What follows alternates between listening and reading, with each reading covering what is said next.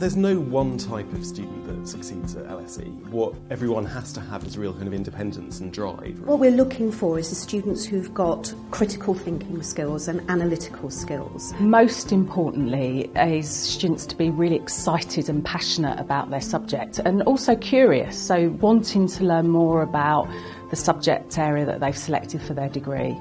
Oh, curiosity is fundamental and it goes hand in hand with enthusiasm. We are looking for people who are going to come in excited about getting to grips with new material. I always say people who want to who want to take the world apart and see how it works.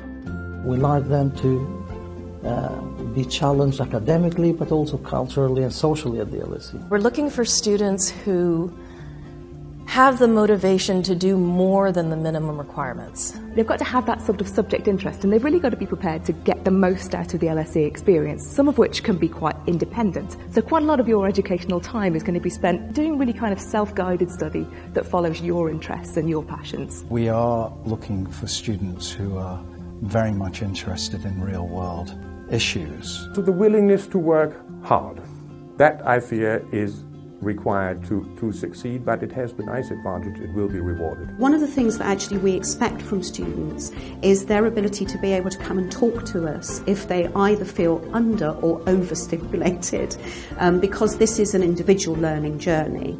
So, one of the things that we expect and that we offer in terms of support to students is, is that everybody has an academic advisor. And students are very much encouraged to come and discuss issues with us. Um, so, I very much prefer, the, prefer that to questions by, by email and things because you get a chance to actually then follow up on points that students make. It's a very free and open space and just interact with members of academic staff in a more relaxed, more one on one, more personal way, I suppose.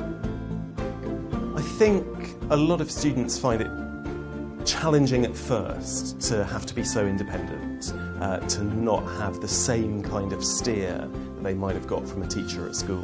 The LSE is quite an intense learning environment. It's hugely stimulating, but to get the most out of it, you need to work hard. So you are required to do a fair amount of study on your own. Now, success in independent studies Uh, is very much dependent on how engaged students are in their classwork. So that it's not just attending lectures and taking notes, but being engaged in classes, being engaged in seminars. If that kind of learning experience appeals, then definitely apply because that's the kind of student that we're looking for.